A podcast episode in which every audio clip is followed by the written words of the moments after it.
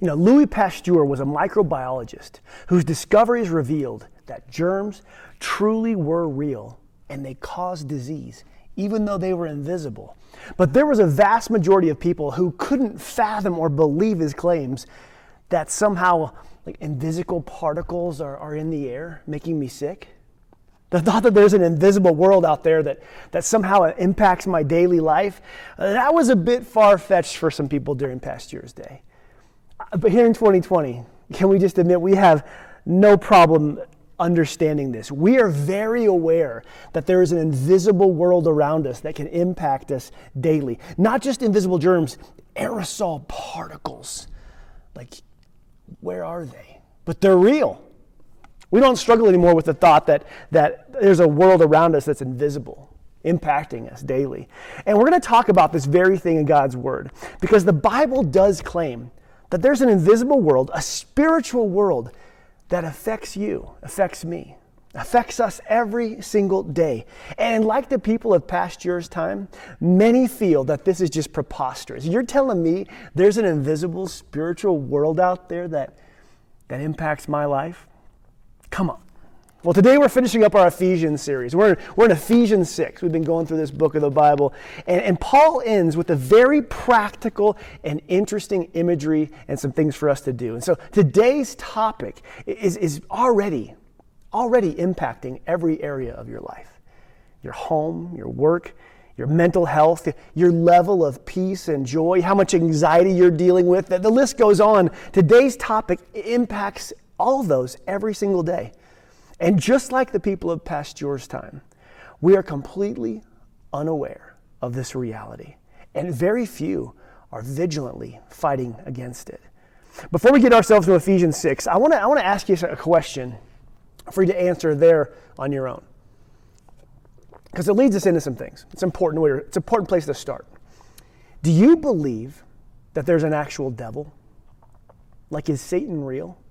What do you think about that? Did you know that only one third, only one third of professed Christians polled about this said they actually believe there's a real Satan? Two thirds of people who profess to be Christians don't believe in the devil. But what, what does the Bible say about the devil or evil and its champion, Satan? The same Bible, the same Bible that says, you know, love God, love people. The same Bible that says God is love and that you are forgiven. That same Bible that says those things we just love talks about the devil. And not in like symbolic terms or, or, or, veiled references. Jesus, the Savior, the embodiment of the love and compassion we love, the one we strive to be like, he talked about Satan. And when he talked about him, he didn't use figurative language. Instead, he talks about him as if he, like, as if he knows him. And Jesus says in John 8 44, the devil doesn't hold any truth, for there's no truth in him. And that when he lies, he speaks his native language, for he's a liar. He's the father of lies. Everything the devil speaks is a lie. Jesus speaks of him in real terms. And at one point, Jesus claims, He says, I saw Satan fall from heaven like lightning. He's not talking figuratively. And so I have to say this, and I have to be careful because I know there are those of us engaging right now who, who just don't believe in the devil. You believe in angels, but not the devil. The Bible is not gray about this topic. The Bible doesn't leave wiggle room. To believe the truth of Jesus and not the truth of an enemy takes take some serious spiritual gymnastics to get there because Jesus spoke with authority on the subject of Satan and demons. He, he faced them, he, he talked to them, he talked about them. The belief that there is no Satan runs in direct conflict with the words of Jesus and the words of the Bible. I don't say this to convince you, I say this to challenge you. When it comes to the spiritual reality, what or who gets the final say in your life? Who gets to, who gets to say whether that's true or not? God's word or maybe our comfort and our feelings about the matter. And with that, let's turn to Ephesians 6. Because Paul's going to talk about the spiritual warfare. He's going to talk about these things, and, and he just assumes that we already know it and believe in it. So that's why I started with those questions. Ephesians 6, verse 10, he says this Finally, like after all I've written you about the amazing truths of Jesus and the church and the family, finally be strong in the Lord and in his mighty power. He says, Be strong in God's mighty power. And the word here means endowed power. This is power given to you. Be strong in the power of God that, that He's given to you. He says, verse 11, put on the full armor of God so you can take your stand against the enemies, I'm sorry, against the devil's schemes. We're told to put on this armor, and Paul, and we're going to get into this in, a little later on, but, but we do so that, so we can stand. And the word for stand here is, is a combat readiness of a soldier. In fact, standing is the first thing taught in unarmed combat. If you've ever taken a martial arts class, you know, jujitsu or taekwondo, boxing, whatever, you start with your fighting stance, how you stand. Fighting stance shows your readiness for whatever's about to come at you. And in the spiritual world, your posture reveals your purpose. I mean, if you're slouched spiritually in shame, or if you're just spiritually reclining in indifference, you're not ready for the combat that, that Paul is going to talk about here. So, what are we standing against? He says we're standing against the schemes of the devil, against the cunning plans that come against you. 2 Timothy 2:26 says this that there are traps of the devil set to ensnare you. First thing, put on the armor so you can stand against the enemy and the plans that he has to harass you and hold you. And why? Because verse 12, Paul gets clear. He says, just so you know, our struggle, our battle, it's not against flesh and blood. It's against rulers. It's against authorities, against the powers of this dark age, this dark world, and against the spiritual forces of evil in the heavenly realms. Like our struggle isn't here, it's spiritual. The word struggle here means wrestle, it means hand to hand. This is close quarters combat, personal combat. The enemy has schemes specifically set against you to spike your anxiety, to, to inflame your anger, to continue to drown you in depression. The battle is real and the battle is personal and it's tailor made for you. And notice the, the battle is not against people not against flesh and blood, you know, reminding you that your husband or your wife, your spouse, isn't your enemy. Your coworker that you're in conflict with, they're not your enemy. Your enemy is the spiritual force that is dead set on destroying your marriage. Your enemy is the spiritual force that, that wants to divide and conquer and, and, and make you think that your coworker is your enemy or that person on TV, that's your enemy. But God is clear here. The Bible is clear. Our battle is not horizontal, our battle is vertical. So, so can we admit, if that's the truth, we have to admit that, that the enemy has been very active and very successful in this year of 2020. I mean, so many relationships, friendships, marriages are, are breaking or broken or just done because of the polarizing issues of this year. I mean, we have masks, a piece of fabric has divided families and broken friendships. What name you check in a box in a private poll, well, that has broken up lifelong friends. 2020 has pitted us against them on issues that are big and issues that are small. But the Bible makes clear that our enemies, our, our battle isn't against each other. This isn't a Republican and Democrat battle. That's not what's happening here. The real battle, what matters most, is not your opinion on a mask ordinance. The battle that is destroying your peace and your joy and your relationships and your heart is a spiritual one. And you have an enemy who's taking the fight to you. And so we better have some ways of defending ourselves. And this is where Paul goes, led by the Spirit, Paul goes into verse 13.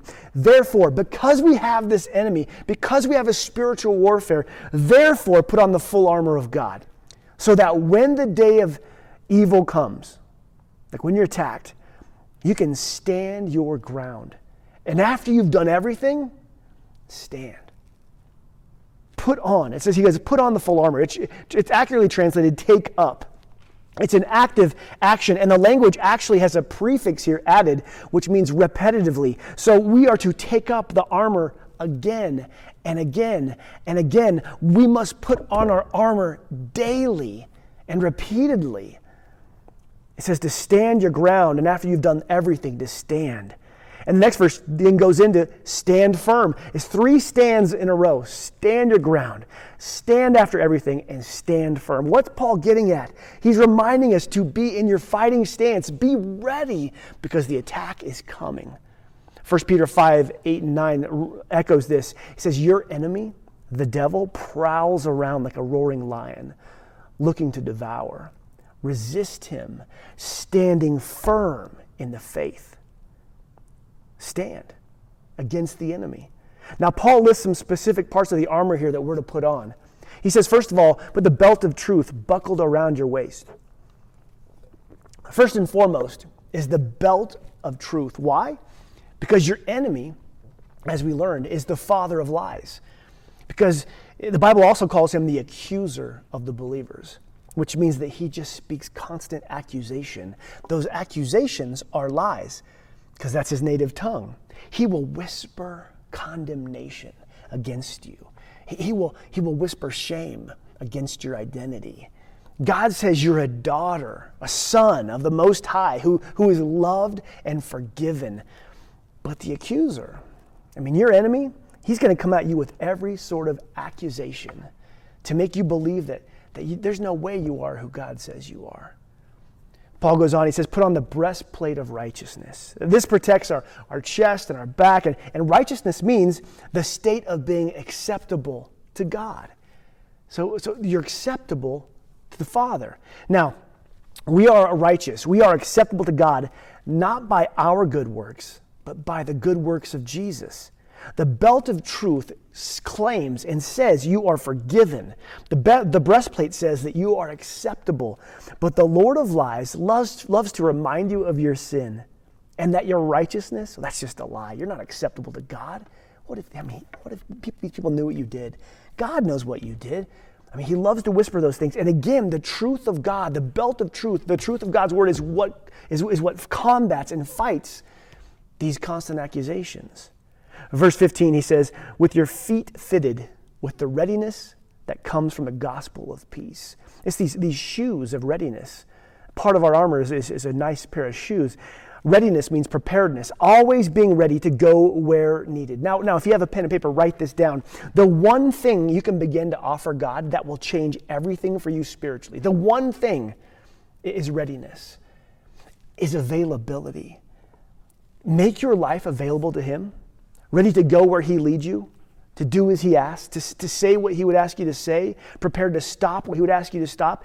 You do that. You make yourself available to God, and you will see huge transformation. Readiness, availability, these are spiritual game changers. And these shoes, they're, they're ready and available to spread the gospel. The gospel is simply the good news of Jesus. It's amazing that God leaves the spreading of his greatest truth in the hands of people like you and me. And he's outfitted us for it with some shoes of availability to go wherever he would ask us to go, to speak to whoever he'd asked us to speak to. He doesn't just leave this to some believers. It's not like just the extroverts who have this. No, no, no. Or the seminary people. It's all believers are fitted with shoes of the readiness to take God's greatest truth, the gospel, the good news, wherever he would ask us. Verse 16 In addition to all this, take up the shield of faith with which you can extinguish all the flaming arrows of the evil one. Your faith in Jesus is an active shield against the enemy's accusations, extinguishing the flaming arrows, it says, that he shoots. Again, this assumes two things there is an enemy, and he's actively against you. Your faith is what defends you from his attacks. Here's the question. This is always fun for me to think about. What, what size is your shield of faith? Like, has your, how much has your faith grown over the years? What, what if we had a moment where we could see into the spiritual realm? What if we could see our armor for just a second? Well, well, how big would your shield be? It'd be so interesting. I, I think a lot of people are out there and, and they have a shield of faith that's the size of a quarter.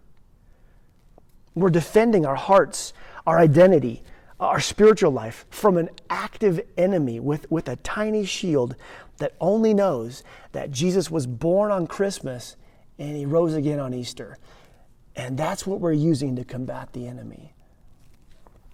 For many of us, it, it's, it's far past time to grow our faith.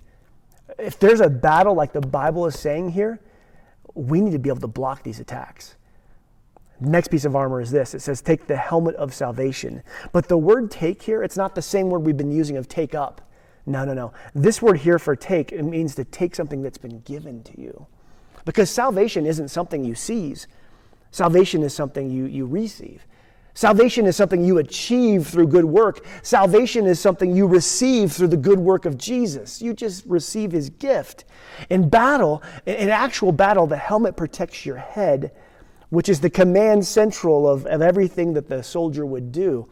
It's vital that your head's protected the most during battle.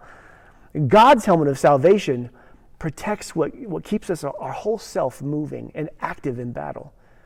We have this armor and we're told to, to wear it and to stand against the enemy's attacks, the attack of the evil one. We have the belt of truth, the, the breastplate of righteousness, the shoes of the gospel, the shield of faith, and the helmet of salvation. Now, obviously, these aren't spiritual plates of armor, they're spiritual.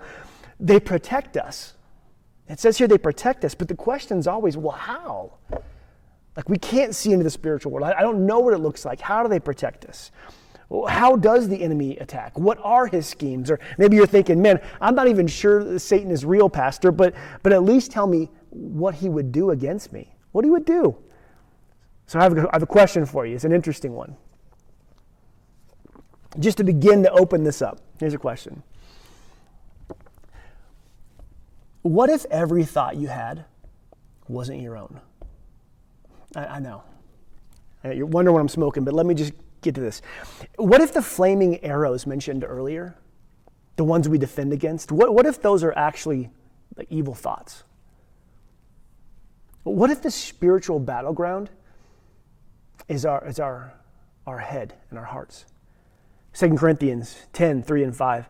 Paul talks about spiritual warfare again, and he says, our weapons are from God. And he says our weapons are to destroy speculations of the enemy and to take every thought captive. The, that the battle is in our thoughts and we destroy the enemy's speculations. The Greek word here gives us insight into how the enemy attacks us. He attacks you with speculations. We already talked about the accusations of shame, the other one is speculations. Have you ever been driving down the road or going about your day doing, doing something completely normal, and out of nowhere, this terrible and tragic thought just, just hits you? Seemingly random, uh, just destructive from out of nowhere. Or, or, lust fantasies, or anger fantasies, or, or pity thoughts, or, or fantasies about you know, destroying that coworker in an argument at work, or, or thoughts of dying. I mean, speculations. What if? It's those what if scenarios that, that just snipe us out of nowhere. What, what, if, what if my child dies? What if I have COVID or cancer? What, what, what if my, my husband or wife is having an affair? And they hit us out of nowhere. And what do they do? They immediately spike anxiety like, like a wildfire, almost as if a flaming arrow had ignited it. So, what do these thoughts do? What, exa- what, what, what reaction do they cause in us? whenever we're hit with a speculation that we, we don't get rid of immediately, the what if, oh no, what if, and we go with it, immediately our joy is stolen from the moment. Immediately our peace is pushed to the ground and anxiety spikes. Immediately we're inflamed in maybe anger or revenge or, or fans the fire of lust, whatever the attack would be. The battle is most often waged in our thoughts and feelings, and the attack comes in accusations and speculations. You've been driving around the road or just doing something random, and that accusation thought of something that you did years ago or, or just how bad you really are is. I mean, what if when our imagination takes the bait on these speculations and accusations, and then we're just, we're off in a world that doesn't exist? We're worrying about things that haven't happened, or worried about things that happened a long time ago. This week, or, or this day even, I want you to be alert to how many speculations and accusations actually come across your mind. I think you'll be absolutely floored if you start keeping track of the terrible what ifs and accusations. You'll be amazed at how often these things happen and how automatic they are, and honestly, how much we just think that they're our own thoughts. This is the attack on you. And finally, verse 17 take up the sword of the Spirit, which is the Word of God. God's Word, the Bible, like a sword, right? I mean, an offensive weapon, this thing. Hebrews 4:12 says, "The word of God is alive it's active. It's sharper than any double edged sword. It, it, penetrates even to dividing the soul and spirit, where a real sword could never touch. Joints and marrow and judges the thoughts and the attitudes of the heart. Thoughts and the attitudes. The Word of God is your weapon against the enemy. Jesus showed this when he was confronted by Satan. He was tempted three times with speculation and accusation. Three times he was attacked. And each time, what did he do? How did he defend it? How did he? He used the word of God every single time. And again, if, if we could see our spiritual armor, if we could have eyes to see our sword, what would it look like? I mean, if John 3.16 is the only verse that you really have reference to when things get hard, I mean, you're out there with a, a sewing needle trying to fight a battle. It's hard to fight a, an enemy like that. For many of us, I, I pray we begin to awaken to the reality that, that we're getting consistently sniped with speculation and accusation, and our armor and our sword is still child sized. We've outgrown it. It's time to grow up. It's time to strengthen our faith. It's time to, to grow our, our sword by memorizing more and, and knowing how to apply it to our lives. There's a skirmish in your mind, in your heart. There's a battleground going on. And we need these things for joy and peace, to overcome. God's word, the sword, is vital for every believer. God's word is the truth to build your life on. God's word is, is where your belt of truth grows even stronger. It's where your breastplate tempers itself. It's where your shoes increase in their readiness. It's where your, your salvation, you see it's steady. It's where your shield grows larger.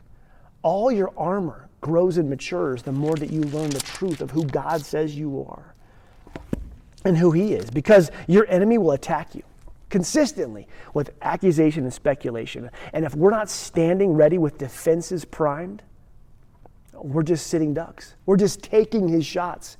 And then we're left with anxiety. And that's what I would ask you like, how much of your day is consumed with anxiety? How much every day do you deal with that? How much of your day, how much of your energy does your anger bitterness burn? How much of your time and money goes to your vices?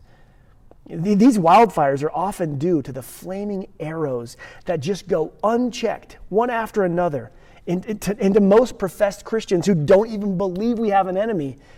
It's just target practice for him. How can we defend against an enemy we don't even believe exists? You don't. You don't. I find it interesting that this is, this is how Paul ends his letter.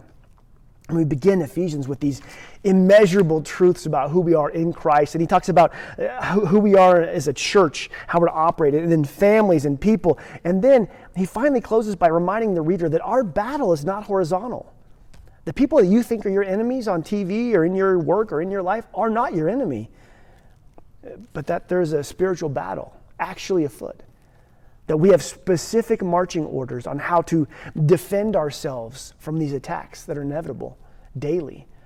And here's the bottom line if the statistics are true, most of you listening don't believe this sermon.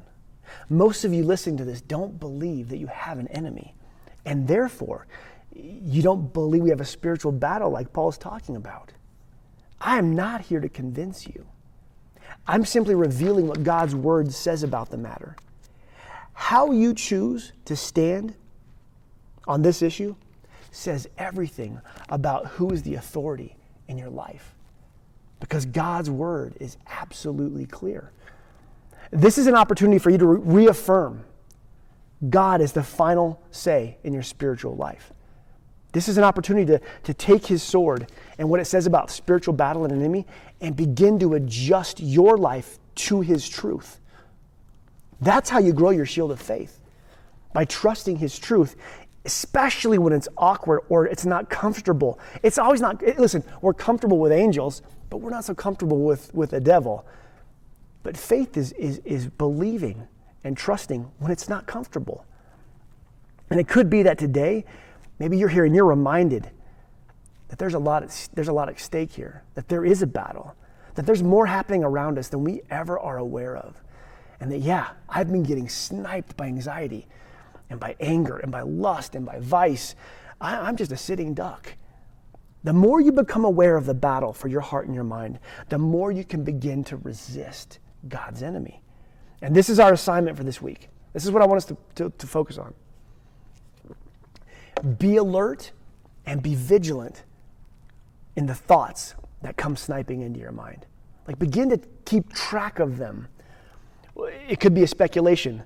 What if this bad thing happens? Or an accusation. You are such a fill in the blank. Both of those thoughts, let me just tell you something, they don't originate in heaven. God's not like, yeah, send him that one. Make him feel bad. Make her feel terrible. Those thoughts don't come from heaven. And, and both of those thoughts, it's not like you're like polishing them off. Yeah, let's have the my kid has cancer thought again. I love that one. Or, or yeah, let, let's, let's speculate if my, my wife is cheating on me. That's a fun one to think about. It's not like you want to pull these out and, and think about them. Perhaps, perhaps these speculations and accusations are what God's word says. And they have a far darker origin. And here's the great news you're only a casualty, you're only a victim if you're not fighting. And you can change that. The moment you awaken to the fact that you're actually in a war, you can begin to resist. You can begin to stand, as Paul says.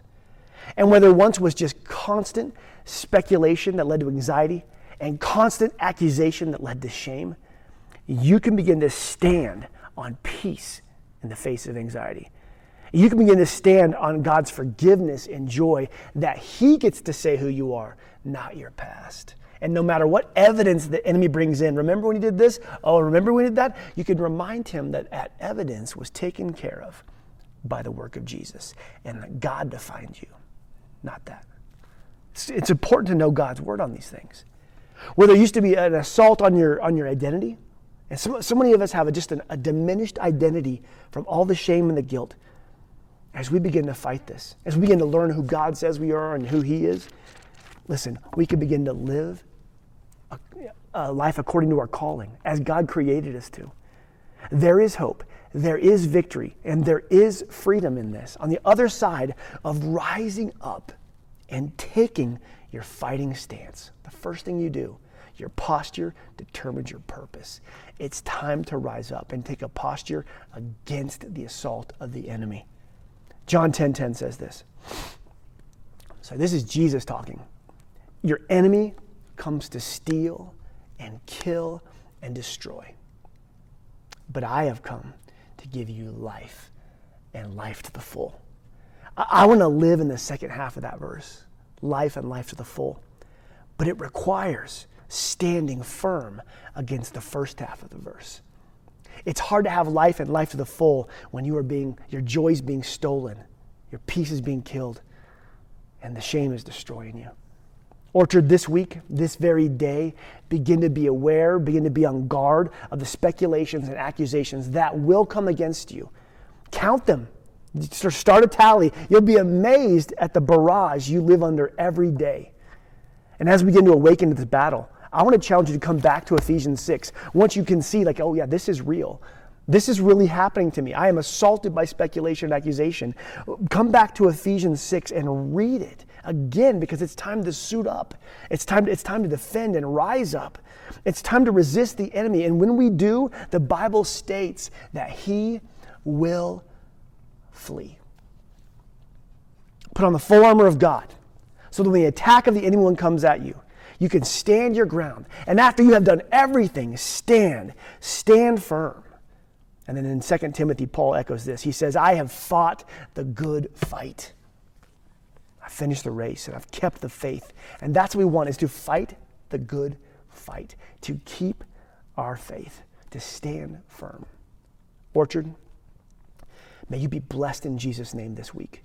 May the Spirit of God bring to mind and reveal to you the, the absolute truth that there is a battle and that your head and your heart is the battleground, and that there's an enemy who loves to torment you with anxiety and shame. And may God, may He bless you with eyes to see. I'm praying that you that we we grow up into new armor, uh, new swords, and we all that. I'm praying for you. As always, I love you, love God, and love people.